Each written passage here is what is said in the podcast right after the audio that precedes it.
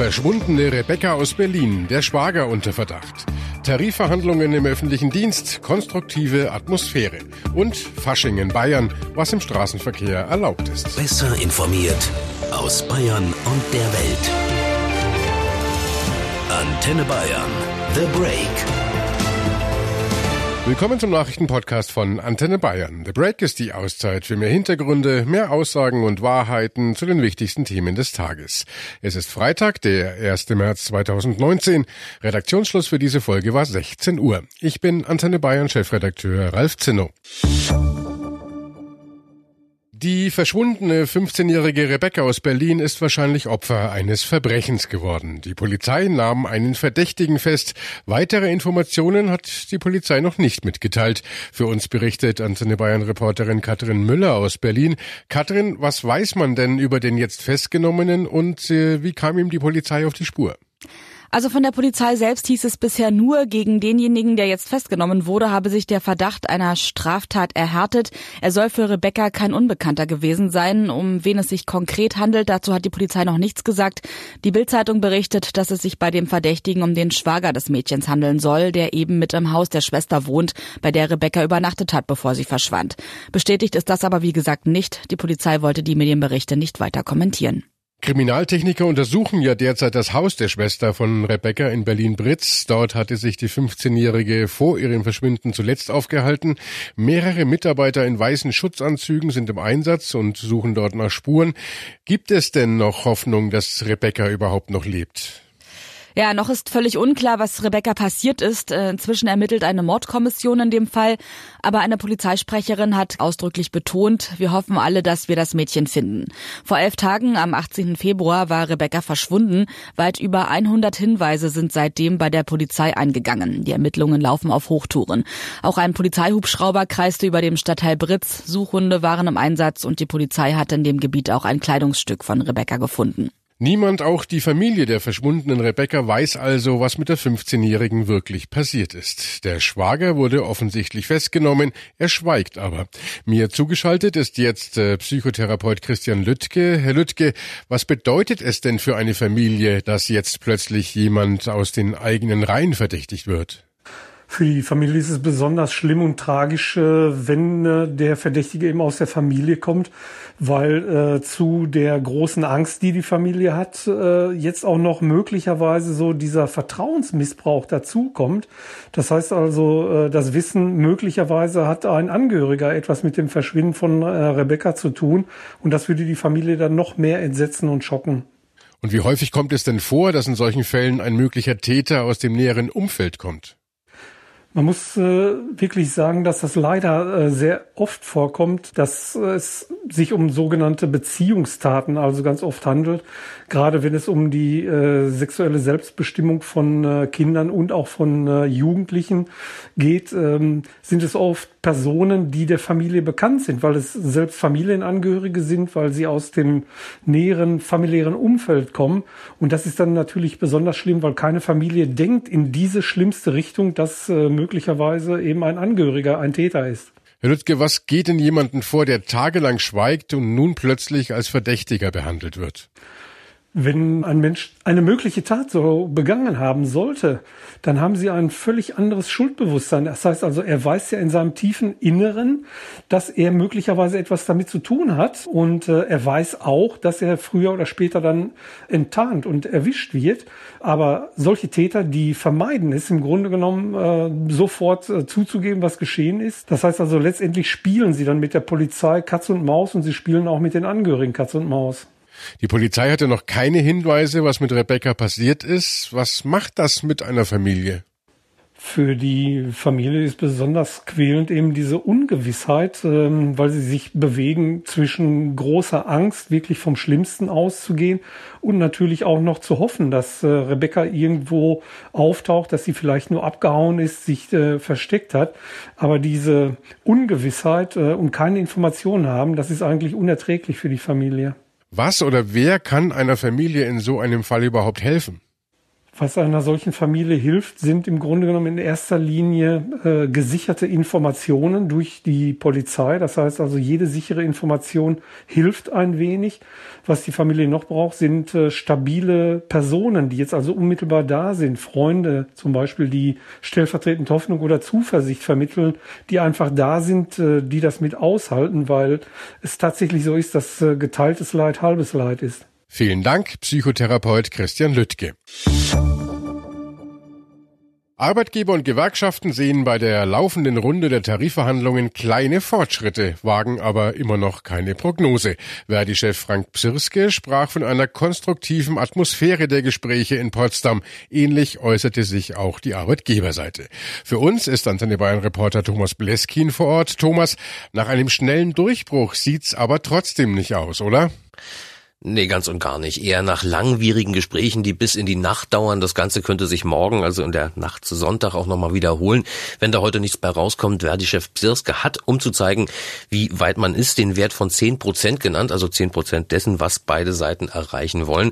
Denn es geht ja nicht nur um das Ziel der Gewerkschaften von 6 Prozent mehr Lohn und Gehalt oder mindestens 200 Euro mehr, sondern da stehen ja noch andere, viel komplexere Themen im Raum. Eines dieser komplexen Themen, die du ansprichst, ist ja die sogenannte Entgeltordnung. Woran reiben sich denn beide Seiten da genau?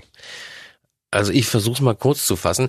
Das Tarifsystem im öffentlichen Dienst beruht ja unter anderem stark darauf, wie lange jemand schon dabei ist. Damit gewinnt man aber zum Beispiel keine jungen Lehrer oder zum Beispiel ein junger, gut ausgebildeter Naturwissenschaftler oder ITler, der sagt sich natürlich, wenn ich erst viele, viele Jahre warten muss, bis ich dieses oder jenes Gehalt kriege, da gehe ich doch lieber gleich in die Privatwirtschaft. Und deshalb wollen die Gewerkschaften diese Entgeltordnung sozusagen der heutigen Zeit anpassen. Das lehnen die Länder aber ab, weil zu teuer. Dazu sagen aber wiederum die Gewerkschaften, das Geld ist doch da. Völlig richtig. Die Gewerkschaften verweisen hier auf die hohen Haushaltsüberschüsse der Länder. Rund 11 Milliarden Euro allein waren das 2018. Sie sagen außerdem, in den nächsten zehn Jahren wird etwa ein Viertel der Kolleginnen und Kollegen aus dem öffentlichen Dienst ausscheiden. Und dann brauche man mehr motiviertes Personal, zum Beispiel für Bildung oder innere Sicherheit. Das Gegenargument der Länder ist an dieser Stelle immer ihr Schuldenberg. Von 580 Milliarden Euro ist da die Rede. Und wie das Problem gelöst werden soll, das ist, finde ich, richtig spannend, was man ja sonst von Tarifverhandlungen so nicht immer sagen kann. Was die ganze Sache aber auch nicht einfacher macht, ist ja, dass auch die Arbeitgeber eine Forderung haben. Ganz genau, als ob es nicht schon verzwickt genug wäre, wollen die Arbeitgeber den Begriff Arbeitsvorgang neu definieren. Das bedeutet Folgendes, wenn ein Arbeitnehmer mal kompliziertere Vorgänge abzuarbeiten hat und dann wieder leichtere, kann er am Ende in eine höhere oder niedrigere Lohngruppe einsortiert werden. In der Praxis ist es so, dass die meisten in eine höhere Lohngruppe kommen, weil die Einzeltätigkeiten zu einem sogenannten Arbeitsvorgang zusammengeführt werden. Und das wollen die Länder ändern, aber da sagen die Gewerkschaften kategorisch nein. Gibt's denn schon eine Tendenz, in welche Richtung die Gespräche gehen? Es gibt von Gewerkschaftsseite vorsichtigen Optimismus. Verdi-Chef Bsirske spricht, Zitat, wir haben zehn Prozent des Wegs zurückgelegt. Eine Prognose wollte Bsirske aber trotzdem nicht abgeben.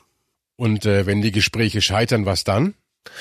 Dann haben die Gewerkschaften schon angekündigt, äh, gehen sie in die Urabstimmung und die Folge wären dann reguläre Streiks. Der Chef von DBB Beamtenbund und Tarifunion Silberbach hat es so formuliert. Er sagt, die Warnstreiks der letzten Zeit in den Kitas, in den Schulen oder auch Verwaltungen, die könnten dann nur ein Vorgeschmack gewesen sein. Verdi-Chef Bsirske hat jedenfalls schon mal gedroht, wenn das Ganze hier scheitert, dann ist auch schnell ein längerer regulärer Streik möglich. Für Bsirske sind es ja die letzten Verhandlungen in diesem Amt. Ich hätte sie mir einfacher gewünscht, wollen wir mal so sagen. Ähm, ich habe äh, sehr unterschiedliche Verhandlungssituationen in den 20 Jahren erlebt. Ähm, das ist eine der komplizierteren. Also wir müssen abwarten, Einigung, Vertagung, Scheitern, alles möglich. Danke, nach Potsdam. Jetzt äh, an diesem Faschingswochenende fließt auch wieder der Alkohol in Strömen. Mancher Feierwütige fühlt sich leider dennoch manchmal fit genug, um noch Auto zu fahren. Dabei wäre es doch besser, den Zündschlüssel einfach mal stecken zu lassen. Aber auch ohne Alkohol. Nicht jedes Kostüm ist wirklich autotauglich. Mir zugeschaltet ist jetzt ADAC-Sprecher Johannes Boos. Hallo, Herr Boos. Hallo. Darf ich denn mit einem Faschingskostüm überhaupt Auto fahren? Ja, im Kostüm ins Auto, das geht. Allerdings dürfen Sicht, Gehör und ihre Bewegungsfreiheit nicht eingeschränkt werden. Das heißt, ganz sperrige Ganzkörperkostüme sind tabu. Gleiches gilt zum Beispiel für Gesichtsmasken, die Augen oder Ohren verdecken oder Hüte, die die Sicht einschränken. Und mit farbigen Kontaktlinsen sehen Sie schlechter, wegen der Farbschicht auf der Linse und einer begrenzten Öffnung der Pupillen. Damit sollten Sie auch nicht unterwegs sein.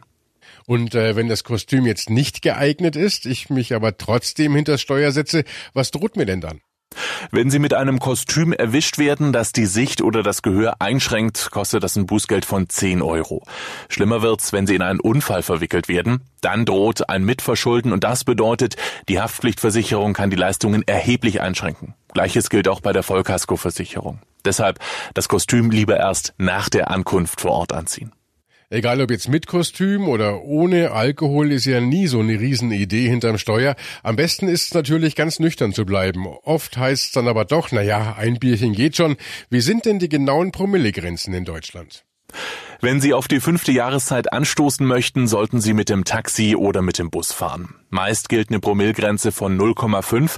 Wer dagegen verstößt, muss mit 500 Euro Geldbuße, einem Monat Fahrverbot und zwei Punkten rechnen. Aber wenn sie wegen unsicherer Fahrweise auffallen, wird's bereits ab 0,3 Promille kritisch.